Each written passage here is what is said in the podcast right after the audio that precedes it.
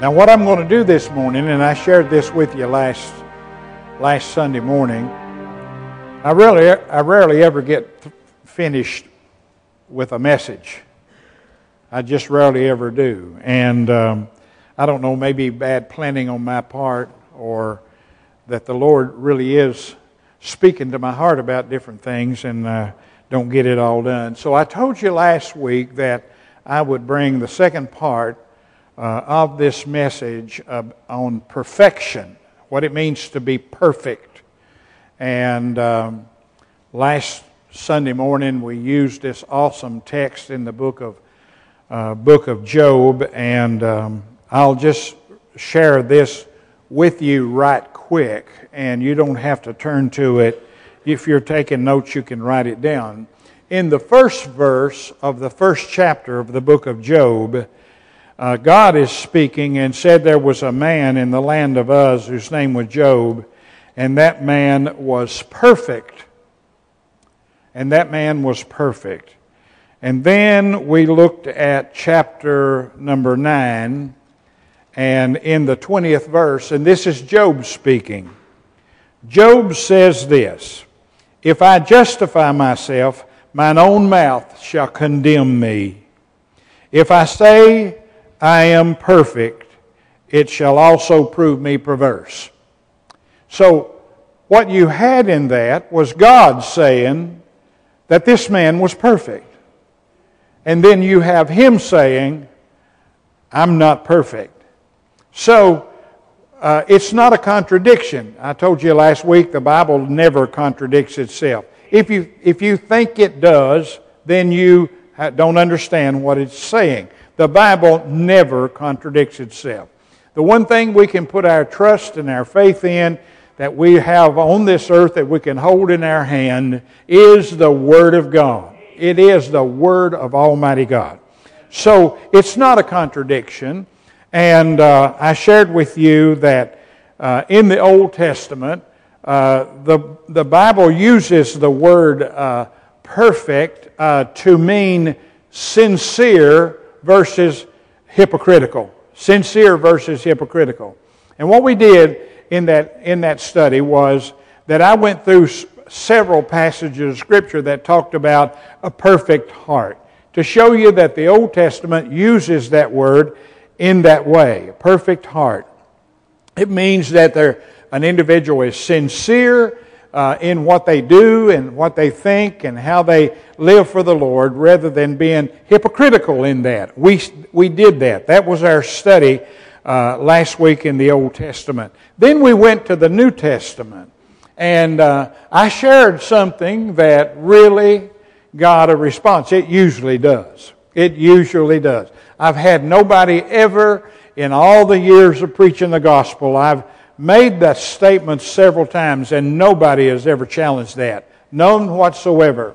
When you get to the New Testament and you think of the word perfect and what it means, it's used in the New Testament in the legal sense. In the legal sense. In other words, Matthew tells us in the fifth chapter and the 48th verse, it says, Be ye therefore perfect, even as your heavenly Father is perfect. Here's what I said that raised a lot of interest. I shared with you that God is perfect. God has a perfect standard. Literally everything in His creation is measured by that standard. That is a, our holy God. And you say, okay, what does it mean to me? It means that He requires absolute perfection. He always does. He cannot be God and not require absolute perfection. And so uh, here's what I said that raised eyebrows. I said, nobody is going to go to heaven unless they are absolutely perfect in God's eyes. You're just not going to go. No way it can be fixed. And so what does that mean? Well, that raises our interest as far as scripture passages in the New Testament are concerned. And of course, I'll tell you this that I brought I brought this to your attention last week that we the only way anyone is absolutely perfect is in Christ. Only in Christ. Only. And so when we're truly saved, a truly saved person has had the penalty of all their sins taken upon Christ, paid in full, and that's been taken care of. And then the Bible says that uh, the righteousness of Christ is imputed to the true believer. And so when God looks upon the true believer, he sees them as he sees his son. They are they have been made perfect. They really are, have been made perfect. And so that was our message. And you know, as time went on, I thought about what the Bible said in the Old Testament about serving God with a perfect heart. And I thought, you know, there's got to be a New Testament application to that. And so I want to share with you some things I didn't get to last Sunday morning related to this word, and then I want to address this matter of the heart also. So, some of the things that we did not get to and did not see was the way it's used in the New Testament. I don't think I did any of them. I don't think I did. I simply told you how it's used without showing you in the Bible. And so the Bible says that for the believer, listen to this, it is Christ in you, the hope of glory. Christ in you, the hope of glory. And I think everybody understands what that word hope means. I've preached on it many times, and it means confident assurance in that which is promised related to the future that has not yet been fulfilled. So, if you are saved today and you know you're saved, you have that blessed hope you have that hope that God is going to fulfill His promises that He's made to you in the Scripture related to your relationship with Him. Now, many are troubled when they run across this word, uh, perfect, in the Bible. I'm going to give you just two or three examples of that. If you want to turn with me to the book of 1 Corinthians, in the book of 1 Corinthians, and uh, anybody that hadn't given it very much consideration certainly would be uh, trouble when they run across passages of Scripture like I'm going to share with you. In the second chapter of the book of 1 Corinthians, and here's, here's what it says in chapter uh, number 2. Uh, beginning in verse 4, Paul says this, And my speech and my preaching was not with enticing words of man's wisdom, but in demonstration of the Spirit and of power, that your faith should not stand in the wisdom of man, but in the power of God. That's good, isn't it? He says in verse number six, listen, howbeit we speak wisdom among them that are perfect. Okay, well, you know, preacher, that bothers me. Am I among that group? Does that mean the same for me? In 2 Corinthians in chapter 13, if you want to turn over a few pages, and I'll share with you another one. In 2 Corinthians chapter 13, and it says this in verse 9 For we are glad when we are weak and you are strong, and this also we wish, even your perfection. Now, they would have read this letter what is he talking about when he says that? And then as he closes this book, in the 11th verse, he says this Finally, brethren, farewell, be perfect. Finally, brethren, farewell, be perfect. Let me, let me give you another one 2 Timothy and chapter 3. And this is a familiar uh, passage of Scripture, and here's what it says in 2 Timothy and chapter number 3. And Paul is talking to Timothy, and he says, beginning in verse 14, But continue thou in the things which thou hast learned and hast been assured of, knowing of whom thou hast learned them.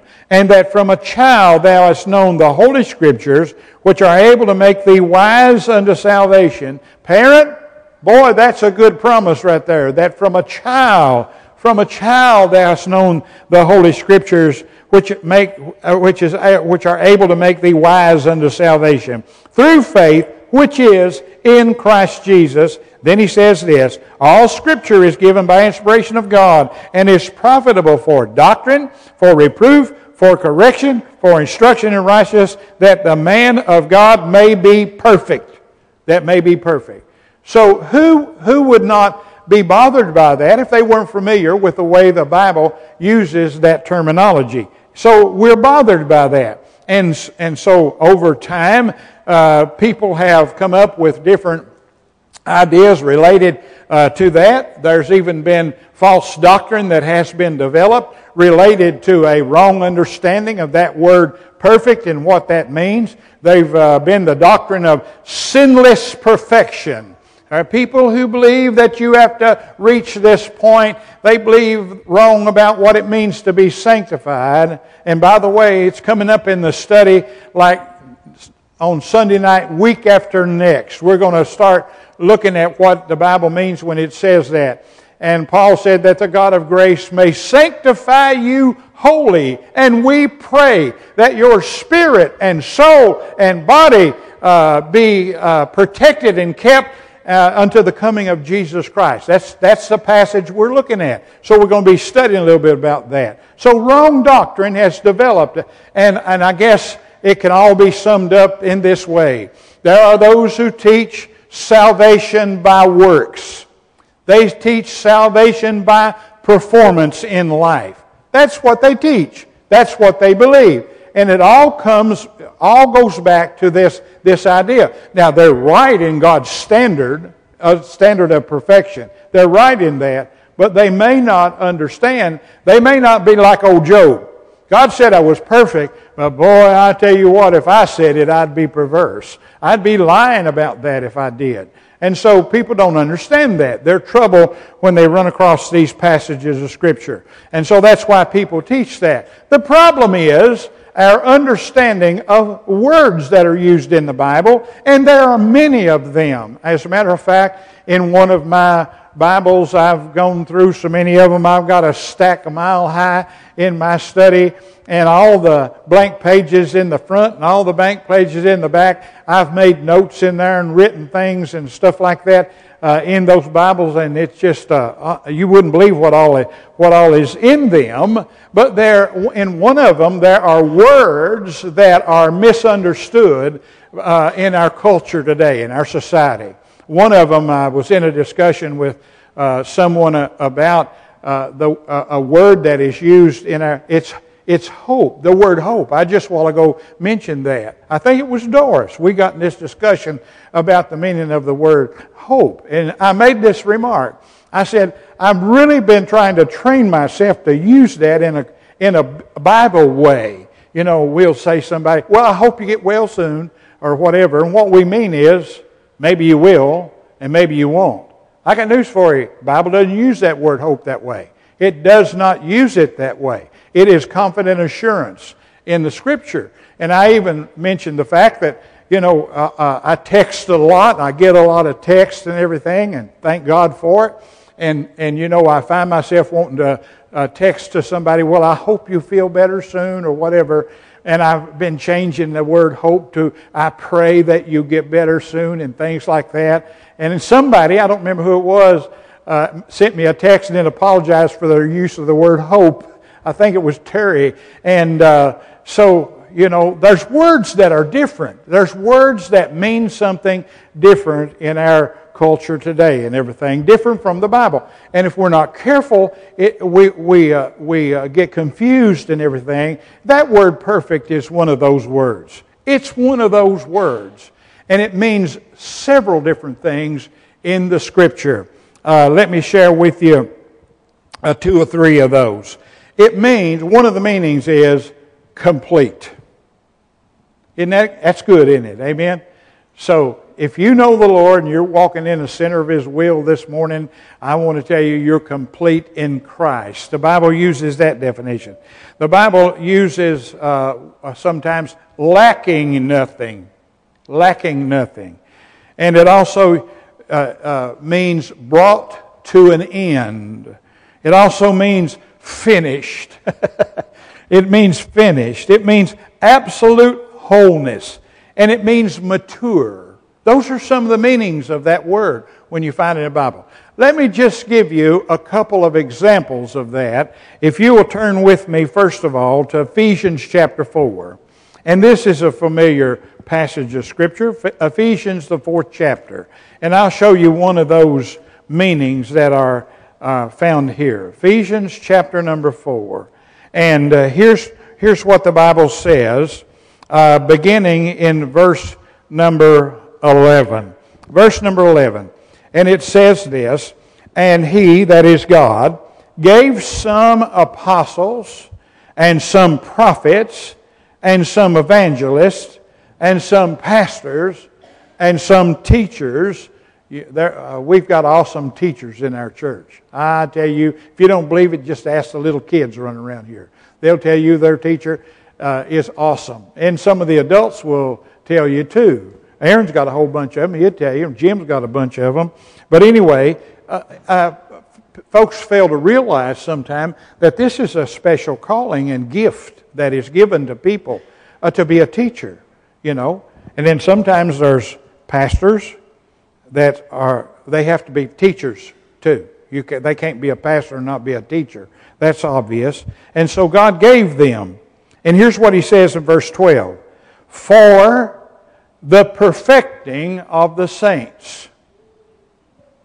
Perfecting of the saints. In this particular passage, it means the equipping of the saints because it goes on to say, for, for the work of ministry. So when you look at it in that way, the equipping of the saints for the work of ministry. Preacher, I thought you were supposed to do all that. No, that's not what the Bible says. The Bible says we all work together. We have a common goal, and that is uh, to uh, serve the Lord and to honor Him in all ways and to witness for Him and to build His kingdom and His cause. He called us, uh, you know, He didn't. Some people have the idea, well, the Lord saved me just to take me to heaven and nothing else.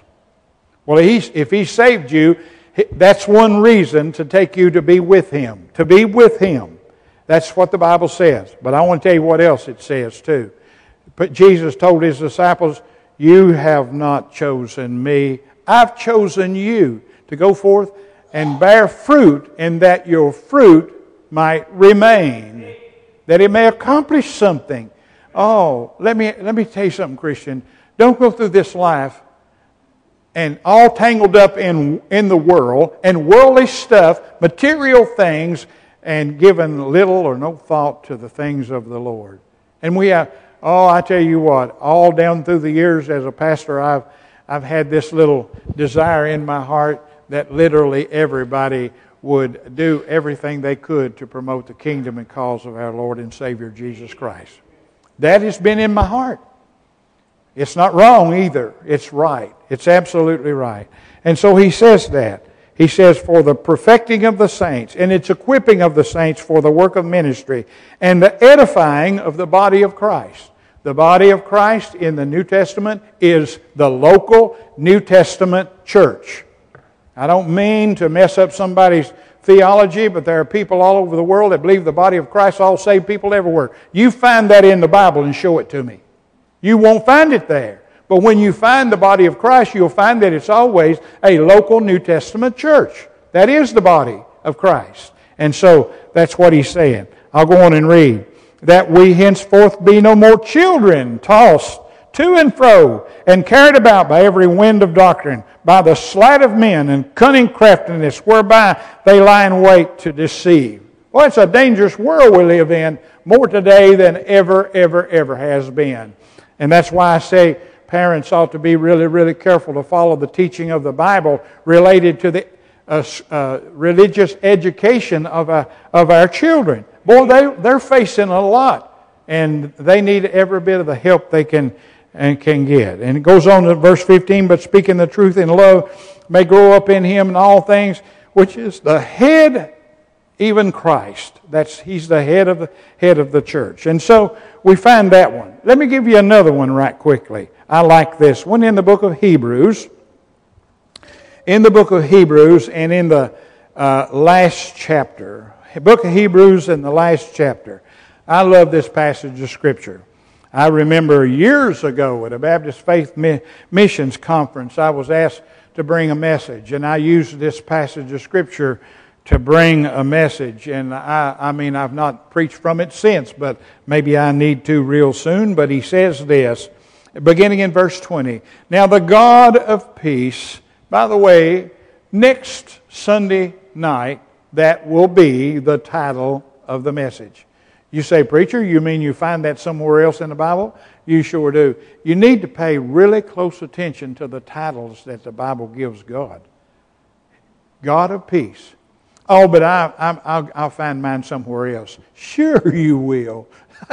I guarantee it. Yeah? No, I don't either. The God of peace that brought again from the dead our Lord Jesus, that great shepherd of the sheep, through the blood of the everlasting covenant. It's always been around. Listen to verse 21 Make you perfect. And then it's obvious by the rest of the verse. Make you perfect in every good work to do His will. How many of you believe that's what that means? He equips us, right? He equips us, He gives us what we need. Listen, there is no excuse for any Christian not being able to serve the Lord the way the Lord wants them to serve Him. There's no excuse because the Bible, this is not the only place this is found, by the way. Make you perfect in every good work to do His will. Listen to this. I like this statement. Working in you that which is well pleasing in his sight. What do you think about that statement? Working in you that which is well pleasing in his sight? Oh, but preacher, I'm going to take care of that myself. I know what I need to do. I'm going to do it myself. I want to tell you something, my friend. You better be trusting in the Lord to do that for you. Because it says, working in you that which is well pleasing through Jesus Christ, to whom be glory forever and ever. So there's a couple of examples of that. All the different ways that it's used in the, uh, in the New Testament. And I like what the Bible teaches about that. So, uh, as I sh- thought about this, as a matter of fact, I thought last Sunday morning about bringing a message on the perfect heart because it's used so many times in the Old Testament. By the way, I didn't read the text. I do that all the time. I'm going to read the text in 1 Chronicles chapter 28. That's where we should be, and I just didn't read it. And here's what it says. And this is about David, King David. He wanted to build the temple, and God told him, No, you've been a man of war. You've shed blood. I'm not going to let you do it, but I'm going to let your son Solomon do it. And so here's what it says in verse number 9. And thou, Solomon, my son, know thou the God of thy father, and serve him, listen to this, with a perfect heart and with a willing mind, for the Lord searcheth all hearts and understandeth all imagination of the thoughts. And if thou seek him, he will be found of thee, and if thou forsake him, he will cast thee off forever. So the Bible says there to serve the Lord with a perfect heart. Now, in that Old Testament definition, it meant sincere, sincerely rather than hypocritical. And you know, we even looked at one that uh, brought that out. I can't remember exactly where it was at, but uh, one of the uh, one of the places where where it's found, is, I think maybe it might be. If you'll bear with me just a second. Yes, here's what it says. And Amaziah was 20 and 5 years old when he began to reign. And he reigned 20 and 9 years in Jerusalem. And it says in verse 2 And he did that which was right in the sight of the Lord, but not with a perfect heart. So, preacher, what does that mean?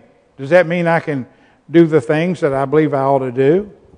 I can uh, do what it's, I think is expected of me and and all of that, but not be sincere? Absolutely. I'm telling you, that's the meaning of that. So I thought, well, what about the New Testament definition of a perfect heart? Is there one? I don't think it's found in the New Testament. I, I, didn't really search carefully, but I just don't think. Oh, yes, it is. I take that back. I, I read a passage, but I don't have no idea where it was at right at the moment. But perfect heart is found. I, I remember that now. But what about the definition of a perfect heart uh, uh, based on the, the definition of that word perfect in the New Testament? All of these things that I shared with you uh, about that. Well, here's what I believe that it means. Now, I want you to listen to this. Not only when a person is saved is the penalty of their sin taken away, and not only is the righteousness of Christ imputed to them, but let me tell you something else. If that's the end of it, what you have is you have people making a profession of faith and going on about their life and doing the things they've always done. They're not changed. How many of you believe that when the Lord saves somebody, He changes them? Well, I tell you what, if you're saved today and you've been saved very long, you know that. You do know that as a matter of experience. But not only is it the penalty of sin removed and the righteousness of Christ imputed, but here's what else it says if any man be in Christ, he is a new creature. Old things are passed away, and behold, all things are become new. That's not always immediate. The Bible's very clear about something, and I know this by experience. I've known the Lord about 57 or 58 years now. And I, I remember so distinctly about what I thought about things and how I did things or didn't do things when I was just young and I didn't understand the things I understand now. And I realized that I was a babe in Christ. And that's what happens when God saves someone. When God saves someone and they're not familiar with the teaching of the Word, they're on the milk and they're not on meat. That comes with time. But something happens when God makes somebody a new creature. They begin to change, they begin to grow, and they keep on growing. And they don't ever stop growing. You say, well, preacher, what if they kind of mess up and get out of fellowship with the Lord? That's what discipline is about. The Bible's very clear about that. He he chastens every son he receiveth. The Bible says, Whom the Lord loveth, them he also chasteneth. I've had to experience that. I hate to say it. I would like for you to believe I'm one of them that's absolutely perfect and done everything absolutely perfectly right all my life. But I'm like a bunch of you. Don't look at me like that. I'm like a bunch of you. I've had, I've had my ups and downs, and the Lord has never He's still working on me. And that's what He does. He keeps on working. When, it, when someone becomes a new creature, old things pass away. Behold, all things become new. What happens is they begin to grow. They begin to bear fruit. They become, they become fruitful uh, in their life, and their light begins to shine wherever where they go and whatever they do. People notice that knows the difference now, that knows what the Bible teaches, they begin to notice this person is becoming Christ like in the way he deals with everything that comes his way in life and with the people he comes involved with. And I want to tell you, the Bible says that a saved person has been born again. Isn't that something? Let me tell you all something. There is a New Testament definition of a perfect heart one that is sincere.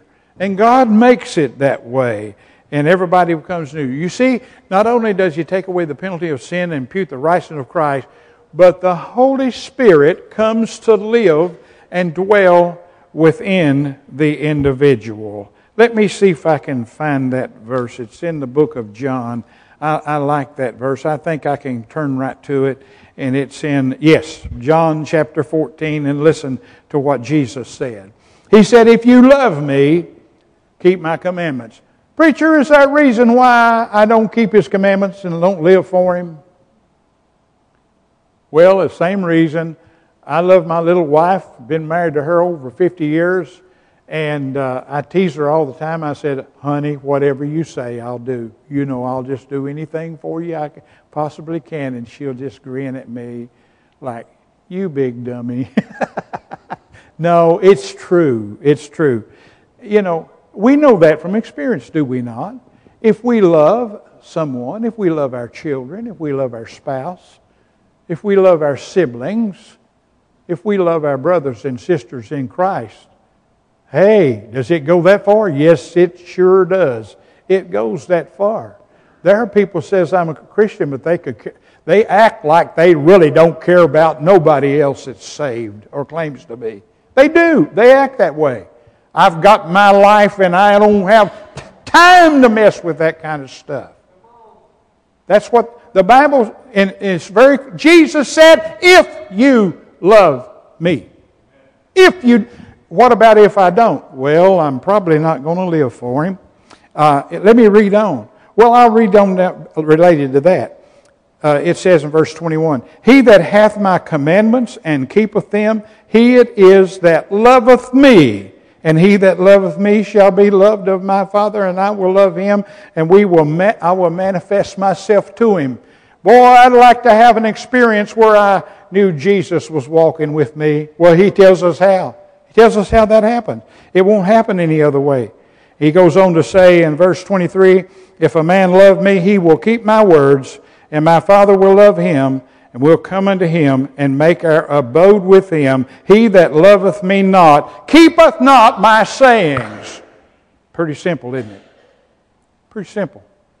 Are there people that really, really, truly don't love the Lord? That's true. Are they saved? Let me tell you something. If you're saved, the Bible says in Romans 5 5, He shed abroad that love in your heart. If you don't have a love for your brothers and sisters in Christ and a love for His church. I love the church that I've been a member of for 23 years next month. 23 years. I told somebody the other day, I got a phone call from a person, and he asked me how long I had been pastor of Emmanuel Church. And I said, 23 years, and they've not fired me yet. well, I love you, and there's something wrong with you if you don't love me. I'll just tell you that right up front. And this is the motivation uh, for serving the Lord. Now, let me go on and read what I was going to read about the Holy Spirit. And Jesus said, uh, If you love me, keep my commandments, and I will pray the Father that he shall give you another comforter. He may abide with you forever. Even the Spirit of truth, whom the world cannot receive because it seeth him not, neither knoweth him but you know him, for he dwelleth with you and shall be in you. How many of you believe that that ought to make a difference in the way somebody lives their life? You better believe that because it's the truth. It's the truth. So, what are, you say, well, what are you saying then? I'm saying that salvation is a heart matter. That's exactly what I'm saying. Salvation is a heart matter something wrong with a person's heart that's not saved. It's a heart of stone, is what it is. He cannot serve God. Romans tells us that. Cannot please God.